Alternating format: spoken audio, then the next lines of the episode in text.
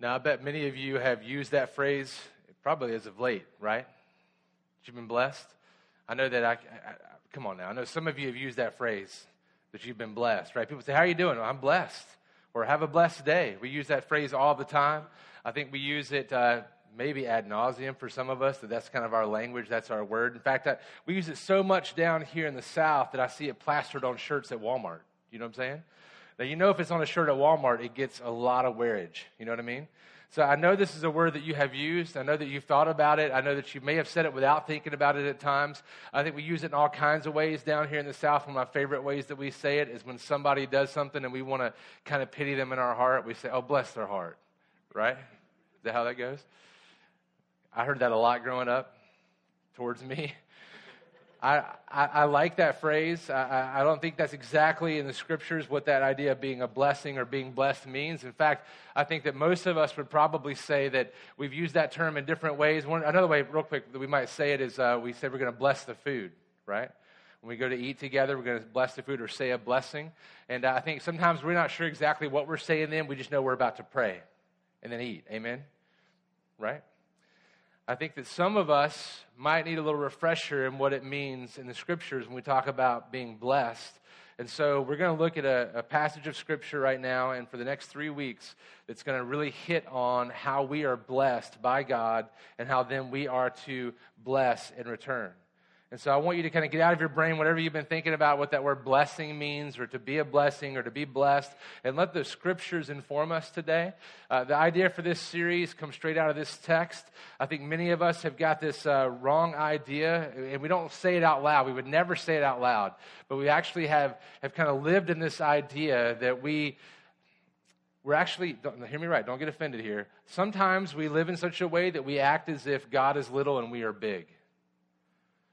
I think oftentimes we're walking in our day, we're doing our thing, and we're not in, in, in, awareness of the grandness and the majesty of God and in His sovereignty over us, in, in His power that is all powerful, that He's omnipotent, that He is the God who created all things out of speaking.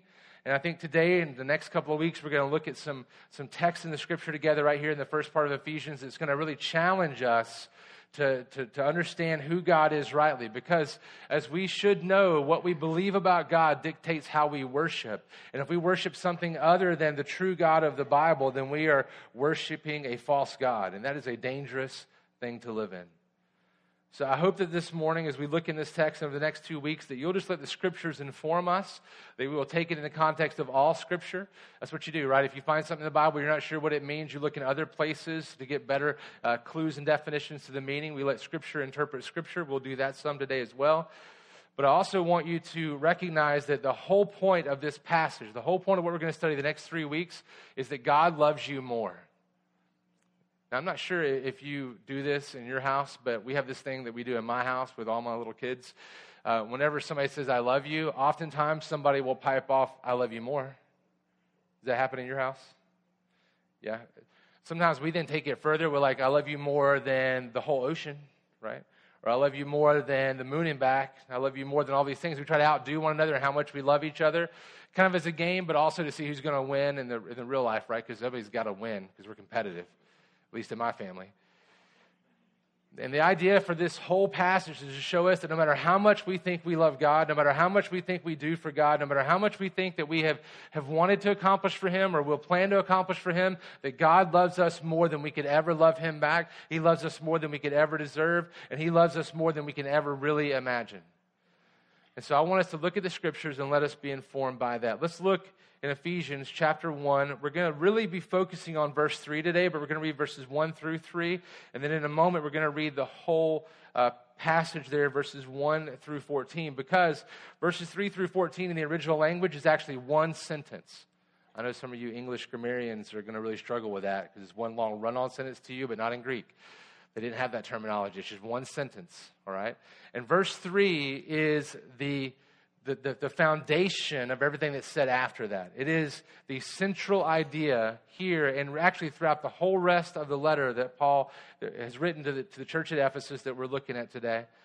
And I want us to really get a big idea. We're going to focus on one verse for our time together. Let's read verses 1 through 3, then we'll pray together, and then we'll divide the Word of God. Verse 1 Paul, an apostle of Christ Jesus, by the will of God, to the saints who are in Ephesus and are faithful in Christ Jesus. Grace to you and peace from God our Father and the Lord Jesus Christ. A great salutation. Now he jumps into the meat of the whole rest of his letter. This is what he says Blessed be the God and Father of our Lord Jesus Christ, who has blessed us in Christ with every spiritual blessing in the heavenly places. Say it again. Blessed be the God and Father of our Lord Jesus Christ, who has blessed us in Christ with every spiritual blessing in the heavenly places. This word for blessed, notice it's here three times. Anytime you see repetitiveness going on in Scripture, you need to take note. God chose every word in the Bible for a purpose, and we understand that to be that a lot of times He does so in, in ways in which He wants us to take note in a specific way. And one of the biggest ways He does that is by showing it to us in multiple times. And this idea of blessing is, occur, is occurring three times in this one verse. Look again and notice it. Blessed be the God and Father of our Lord Jesus Christ, who has blessed us in Christ with every spiritual blessing in the heavenly places. I think this is about blessing. You think? But the word is used differently in the first part than in the second and third part. Notice again. Blessed be the God and Father of our Lord Jesus Christ. So, this is what we see all throughout the Old Testament. We see this idea of, of the authors who are, who are inspired by the Holy Spirit to write these words are saying, Worship God, praise God. Give glory to God. Make much of God. That's what he's saying here in the start. He says, Blessed be the God and Father of our Lord Jesus Christ, who has blessed us in Christ. Now, he's not saying there who has worshiped us in Christ. It doesn't make sense for the rest of Scripture when you read it. God doesn't worship us, we worship him. And so, as we see that, it says, Blessed be the God and Father of our Lord Jesus Christ. It means worship God, the, God and Father of our Lord Jesus Christ. Note, by the way, that he's saying God is in the full deity, and he's talking familially in the, in the Father sense, because the Son is also fully, fully human. And so, he has a dad, and it's God the Father. God the Father is deity and full in spirit, and the Son became one of us who is human and fully deity. Says, blessed, worship, be the, worship him. Worship God the Father of our Lord Jesus Christ, who has blessed us in Christ with every spiritual blessing in the heavenly places. So, what does he mean by that when he says blessed us? To be blessed means that you have every joy and every benefit your heart and soul needs and longs for. That all those things have been given to you in Jesus, according to this text that He has blessed you, He has given to you, He has made much of you because of what He wants to love on you. And so He's given you everything you need in Jesus. Read it again, one more time. Blessed be the God and Father of our Lord Jesus Christ, who has blessed us in Christ with every spiritual blessing in the heavenly places. Now, our sinful selves, our hearts like it to be about us in totality. We won't say that out loud too much, but that's the way we like to read things, right? This is about me. Let me see the parts that are about me. Look, God has blessed me with every spiritual blessing in the heavenly places. That's where we like to go with it. And that's there, and that is true, but that is not the focus of this whole passage. In fact, let's read verses 3 through 14, and I want you to notice a couple of things. If you go back to your eighth grade English, some of you for your ninth and tenth grade English, right? If you're like me, you didn't pay attention until college when you had to write papers there. Go back and notice who is the subject Who's the, who is the focus? Who's the one that this passage is about? And then who is the object, the one that the subject is kind of focusing on what he's doing for us? So we're being done for, and it's about God himself. God is doing all the stuff in here, and then we are receiving all these things. Okay, so this is a big God, little man theology. Got it? Let's look at it. Walk through it with me, verse 3 on. I'm going to kind of emphasize what God is doing for us, right? Blessed be the God and Father of our Lord Jesus Christ. Worship Him who has blessed us. He has blessed us in Christ with every spiritual blessing in the heavenly places, even as He chose us in Him, Jesus, before the foundation of the world, that we should be holy and blameless before Him. In love, He predestined us for adoption as sons through Jesus Christ, according to the purpose of His will, to the praise of His glorious grace, with which He has blessed us in the beloved. In him, in Jesus, we have redemption through his blood, the forgiveness of our trespasses according to the riches of his grace, which he lavished upon us in all wisdom and insight, making known to us the mystery of his will, according to his purpose, which he set forth in Christ as a plan for the fullness of time, to unite all things in him, things in heaven and things on earth. In him, we have obtained an inheritance, having been predestined according to the purpose of Him who works all things according to the counsel of His will, so that we who were the first to hope in Christ might be to the praise of His glory. In him you also, when you heard the word of truth, the gospel of your salvation, and believed in him, were sealed with the promised Holy Spirit, who is the guarantee of our inheritance until we acquire possession of it to the praise of his glory. When you read it like that and you see the emphasis put on the subject and not on the object, the way it should be, you recognize very quickly that it's about him. Right? It's not about us, although we receive the benefits of what he's doing, but it's ultimately about His praise and His glory for His adoration, for our worship of Him. And that is good because God alone is the one who deserves all the worship and adoration and, praise. He's the only one who has always been good. He's the only one who has always lived up to the law, which is a reflection of His character, which we have failed at over and over again. He alone is the one that deserves all the praise and glory for being kind and gracious beyond what He should or has to do. We don't deserve any of his grace and mercy because we are sinners. You go and read chapter 2, which I encourage you to start reading through this whole letter at least once a week, if not once a day, and get familiar with it. As you go through chapter 2, you see that it is not by our ability, but by grace that we've been saved. His grace laid upon us. Not because we've earned it, but because he loves us so much. Now, the overflow of his love, he created us to dote on us and love on us and to adopt us back in his family, even though we went to war with him in our sinfulness. This is a God that shows love that we cannot match. This is a God who shows love that we can never, ever outdo. This is a God who shows the kind of love that we hope we can live out for our children and for our spouses, yet we will often fail in, yet he never fails. So I want to take a few minutes and help us to understand this in the context of this passage. Just that first verse again. Listen. Blessed be the God and Father of our Lord Jesus Christ, who has blessed us in Christ with every spiritual blessing in the heavenly places. I want you to hear it in the context of this passage because we need to understand how we are to worship. And this should drive us to worship. Listen, if I'm going to give you one big statement for today, it's simple. And you can insert several different words for the first word, but here it is. It won't, you won't have anything else on the screens to write down. This is your one write down thing if you're writing down something, okay? Are you ready? Okay, here we go. Bless God because he loves you more. Bless God because he loves you more, and put on the end, in Jesus. You could insert several words. Worship God because he loves you more in Jesus. Adore God because he loves you more in Jesus. You can say like this Bless God because he loves you more in, through, and by the work and person of Jesus. Bless God because he loves you more. Worship God because he loves you more. Adore him because he loves you more because of what he's done for us in Christ Jesus. So let's unpack that for a few minutes. Let me say it a different way. He's proven his love for us by sending us his one and only Son, Jesus Christ, the righteous. Bless God because we've been united with Christ, our Lord and our Redeemer.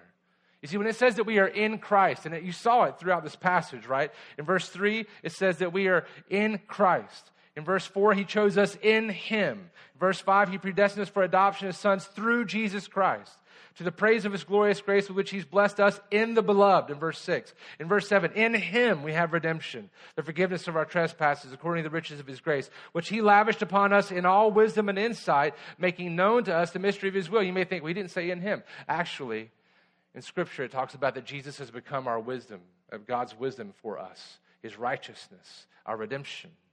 Says, making known to us the mystery of his will according to his purpose, which he set forth in Christ. Everything is about being united with Christ. It all comes through Jesus or it comes to us not at all. That's the caveat here, right? Oftentimes we'll talk about being blessed because we didn't get in that accident, and that is a blessing of the Lord. We'll talk about being blessed because we got some kind of financial windfall of some kind, or we didn't have to pay out some kind of debt, or we got blessed because uh, somebody was saved from a sickness, or because somebody got the thing they've been hoping for and praying for. And those are all true. But ultimately, those things should all point us back to Jesus, or it's all for naught, because those things are meant to showcase the glory and worthiness of God for our worship and our love and our adoration. That's why he starts off worshiping in his writing. We worship together in song in this place, and then we worship together as we read and study the Word, and as it changes our hearts to love God more because He loves us much more than we can ever love Him. So when Paul's writing, I imagine he's worshiping because he writes off that way Blessed be the God and Father of our Lord Jesus Christ, who has blessed us in Christ with every spiritual blessing in the heavenly places. Blessed be Him, starting off in worship because of what he's about to tell them about that. Listen, James 1 16 and 18 says, Do not be deceived, my beloved brothers. Every good gift and every perfect gift is from above, coming down from the Father of lights, with whom there is no variation or shadow due to change. Of his own will, he brought us forth by the word of truth, that we should be a kind of first fruits of his creatures. Say that part again. Every good gift and every perfect gift is from above, coming down from the Father of lights, just like Jesus Christ came down to us the perfect gift of Jesus. Romans 8:32 He who did not spare his own son but gave him up for us all how will he not also with him graciously give us all things? We need to stop pleading with the Lord to give us more stuff and start pleading with the Lord to give us more of himself. We don't get to heaven and enjoy the things of God. We get to heaven to be in the presence of and enjoy God himself that's what eternal life is about. It's not about getting out of the junk here just to escape that stuff. It's about becoming able to be stepping into the presence of God because we've been declared righteous because the perfect Son of God came and lived the life we could not live and died the death that we deserve for our sinfulness. And though he was perfect, he died in our place, taking on the wrath that we deserve for all eternity. And he drank that down to the end so that we could be brought into his family because he then rose in victory over Satan, sin, death, and hell. So we could be brought into the family of God through his power, for his glory, by his grace, for our redemption in Christ, Jesus, the Son, for his glory. Praise him, worship him, make much of him because of what he's done for us.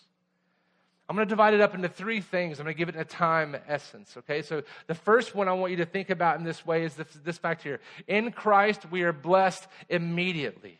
Immediately, we are blessed in Christ. Listen, here's how. Forgiveness of all of our sins of the past occurs the moment we are regenerated, the moment we become a believer, the moment you confess and repent of your sins and believe on the Lord Jesus as your God, as your Savior. In that moment, the, your sins are wiped as far as the east is from the west in God's memory. They're gone. They're covered in the blood of Christ. His blood washes away our sins. We are made white under the scarlet giving of Christ. Forgiveness of all our sins of the past, but also forgiveness for all of our sins of the future. All those sins you're going to commit, they're already washed away in the effectual work of Jesus on the cross. 2,000 years ago, He died for you so that those sins would be removed the moment you sin in the eyes of God. He paid the price for them all on the cross. If you are in Christ, in Christ. We're blessed immediately through the restoration of our broken relationship with God. You see, the biggest problem in all of Scripture is the fact that we want to be in relationship with God and God wants to be in relationship with us, but we are sinners who constantly go against the character of God, so therefore we are not holy. He is holy, and so for Him to bring us into His presence for eternity would go against His very character. That's the biggest problem in all the Bible, that He would save us even though we are sinners. So, to overcome that, he sent his son, fully God, became fully man, so we could be brought back in the family of God through his death, restoring the broken, being our redeemer. Enslaved to sin, he removed that and paid the price by himself becoming enslaved to that sin on the cross, so that we could be set free. And then, even in his death, he had victory and freedom as he rose again. That's power. That's change. Whatever you've done, if you're in Christ, it's gone. Don't hold that over on yourself. You're not believing in the gospel. You're not giving him the worship he adores, that he needs, that, not, that he needs from us, but that he deserves. We're not giving him that worship when we don't believe that forgiveness and restoration has occurred in Christ. Also, immediately we're adopted into the family of God. Although we never deserve it, just like a child who's adopted. That's why the language is there. We don't deserve it. A child doesn't ever just pick their parents. The parents pick the child.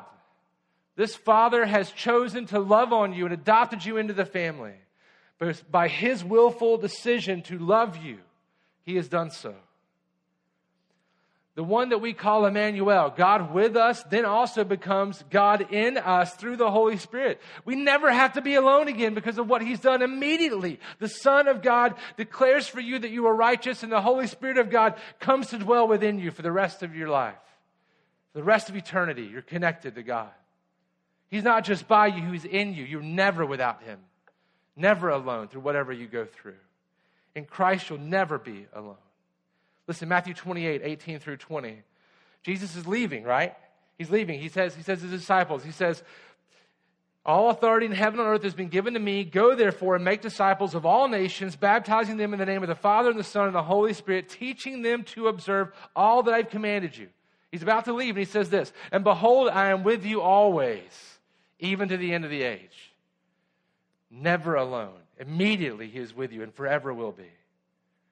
If you read all the way through the scriptures, the Old Testament, all the way through the New, you see over and over again the beginning, as God was with them in the garden, as it's talked about in Leviticus 26 12, I will be your God, you'll be my people, and I will walk among you. I'll be with you.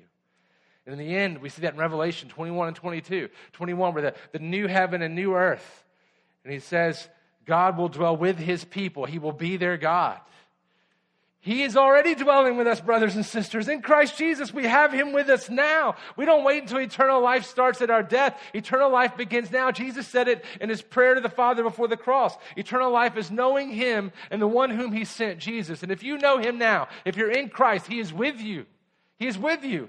Praise the Lord. Bless the King. He alone deserves the glory.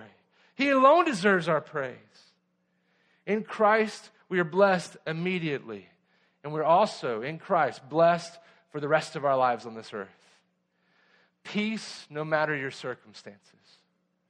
No matter how tumultuous it is, as long as you go back to residing and abiding in Christ and you put your hope in Him in those moments, there's peace that surpasses understanding. The world may be crazy around you, but deep down you have peace because you know you have Jesus, and that's enough.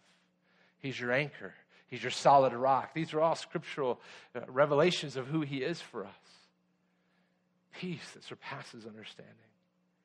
Joy, regardless of the suffering we might face. Hope in the darkest of days is now yours and mine in Christ because He has secured our salvation. Because He's done it for us, because He loves us that much. 2 Corinthians 4 16 through 18. It says, So we do not lose heart, brothers and sisters. Though our outer self is wasting away, our inner self is being renewed day by day. For this light, momentary affliction is preparing us for an eternal weight of glory beyond all comparison. As we look not to the things that are seen, but to the things that are unseen. For the things that are seen are transient, but the things that are unseen are eternal. We put our hope in something that never changes the person of the Christ. If we're in Christ, we have hope and joy and peace. You may think, well, I don't feel that right now. I understand. I go through times where I don't feel it either. And then when I run back to the Lord, when I put my hope in Him, I say, Lord, remind me of what you've done for me. Where's the peace, Lord? Show me the peace. He shows you His Son Jesus' face, and that's where we find it as we adore Him and worship Him. It's in our worship of Him that we are overwhelmed by His glory even more. That's because we're made in His image right? That's because we're made in His image, means we're made to reflect His glory back to Him. That's what we're made for. So as we do what we're made to do, as we face ourselves back to the Christ and He reflects off of us back to Himself and to all those around us, we are living out what we were created to be and do. And in those moments, we actually find the peace and the joy and the love and the hope in the midst of suffering and conflict. Turn your eyes to Jesus. Look full on his wonderful face. And the things of the world will go strangely dim in the light of his glory and grace. Turn your eyes to him. Blessed be the Father. Blessed be the God of our Lord Jesus. We have no cause for worry about what might come. Victory over future trials and tribulations is secured in the powerful working of Jesus on the cross. Victory over all of our sins, done as we rest in the finished work of Jesus. He cried out, It is finished. It wasn't finished after the resurrection. You remember? He cried out, It is finished, and then he died. He fulfilled all the work. It was done. It was just a going to happen thing that he rose from the dead because he's God. The work was accomplished when he drank down the wrath we deserve for our sin and forgave us. Even if you lose everything in this life, you will always have everything you need and more than you could ever want in Christ if he is really yours. Romans 6, a little bit long, 3 through 11. Write that down. Go back and look at this later, part of your homework. Do you not know that all of us who have been baptized into Christ Jesus were baptized into his death? It's talking about union with Christ. You were baptized into his death. We were buried, therefore, with him by baptism into death, in order that, here's the reason, just as Christ was raised from the dead by the glory of the Father, we too might walk in newness of life. For if we've been united with him in a death like his, we shall certainly be united with him in a resurrection like his. We know that our old self was crucified with him in order that the body of sin might be brought to nothing, so that we would no longer be enslaved to sin. For one who has died has been set free from sin. Now, if we have died with Christ, we believe that we will also live with him. We know that Christ, being raised from the dead, will never die again. Death no longer has dominion over him. For the death he died, he died to sin once for all. Amen? Man, that is good for the glory of the Lord. Thank you, God. For once and for all, you defeated it. But the life he lives, he lives to God. So you also, he says, must consider yourselves dead to sin and alive to God in Christ Jesus. Spurgeon said it like this as he was reflecting on this passage. He said, He that has it, the blessing of God in Christ, he that has it, though he is in poverty, he is rich. Though he is in sorrow, he is consoled. Though he is in shame, he has honor. Though he lie dying, he shall revive. Though he were dead, yet shall he live. Yet shall he live. We've experienced a lot of death recently in our faith family. Just this week, at least four funerals. These brothers and sisters that go before us are not dead. As John Owen, one of my favorite Puritan preachers, said, We are in the land of the dying, and yet soon we'll be in the land of the living with Him. That is our life. Christ is our life. Not only is it immediately effective for us, not only for the rest of our lives, but for all eternity in Christ, we are blessed. No fear of death, for Christ has defeated death for us on the cross. No fear of judgment brothers and sisters. For Christ has been judged in our place and found worthy, even though we would not be. He is worthy. 100 years from now, the only thing that's going to matter is your relationship with Jesus when it comes down to judgment and death. And He's paid it all. If you're in Christ, you have nothing to worry about. We are not the source of our being blessed, but we can be a blessing as we reflect God's glory back to Him. We can bless Him by worshiping Him and bless others by giving them the one that can bring them home as well. So let us bless God because we've been blessed in Christ. And let us bless others because we've received the blessing of Jesus. That, that, that time way back in Genesis 12 where Abraham was given the mission, that mission has never changed, not one time. The mission is the same. We see it more clearly in Christ, but the mission has never changed. Genesis 12, 1 through 3. Listen. Now the Lord said to Abram, Go from your country and your kindred and your father's house to the land that I will show you, and I will make you a great nation. And I will bless you and make your name great, so that, here's the reason for all that, so that you will be a blessing.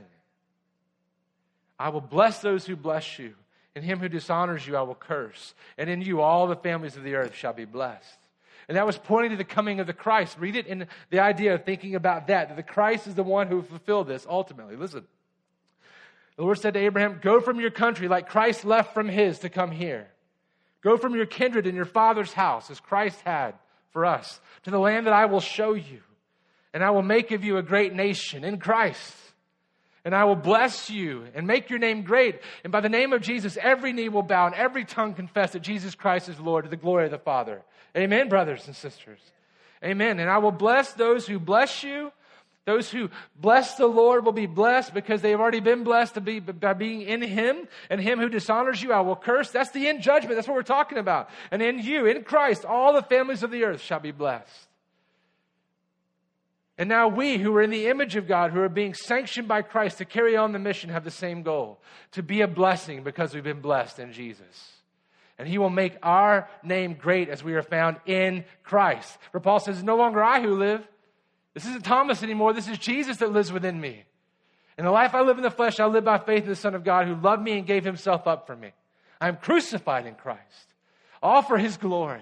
May we live for his glory in those ways. Let us praise God in all things at all times, in every season, no matter our circumstances, because in Christ we have everything. Praise be the God and Father of our Lord Jesus Christ, who has blessed us with every spiritual blessing in the heavenly places. And let us praise and worship our God. Let it rise before men so that they too might be blessed by God. In Christ, all to the praise of his glory and grace. Blessed be the God and Father of our Lord Jesus Christ, who has blessed us in Christ with every spiritual blessing in the heavenly places. I pray today that you would put your hope and faith in Jesus and bless him because he has blessed us. If you've never done that, today is the day. You're hearing the gospel because God has set forth a time for you to be here, and you're hearing the call to believe in Jesus today. The only way, the only path, the only way to live in the blessing of God for all eternity is to be in His presence through Jesus. For Jesus is the blessing. It's not to get anything else. If it were to be on Pluto that we would go, it would be, we, would be excited because of Jesus. It doesn't matter if it's heaven on earth. It, it matters about do we have Christ. For he is everything or he is nothing for us. So blessed brothers and sisters. Let's worship, adore, bless the God and Father of our Lord Jesus Christ. Give yourselves to Him again today, this morning, and tomorrow, again, over and over again. And before all others, let ourselves worship Him so that He alone, He alone, not us, He alone, not our abilities, not our skills, not our money, not our careers, but He alone gets the glory. He alone, for His glory and for our joy.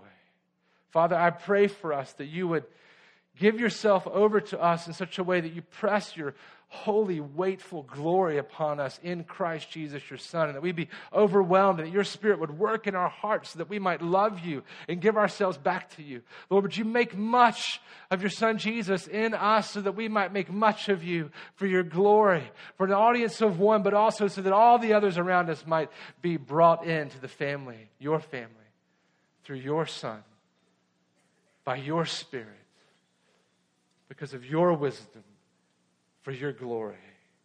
And I ask that in Jesus' name. Amen.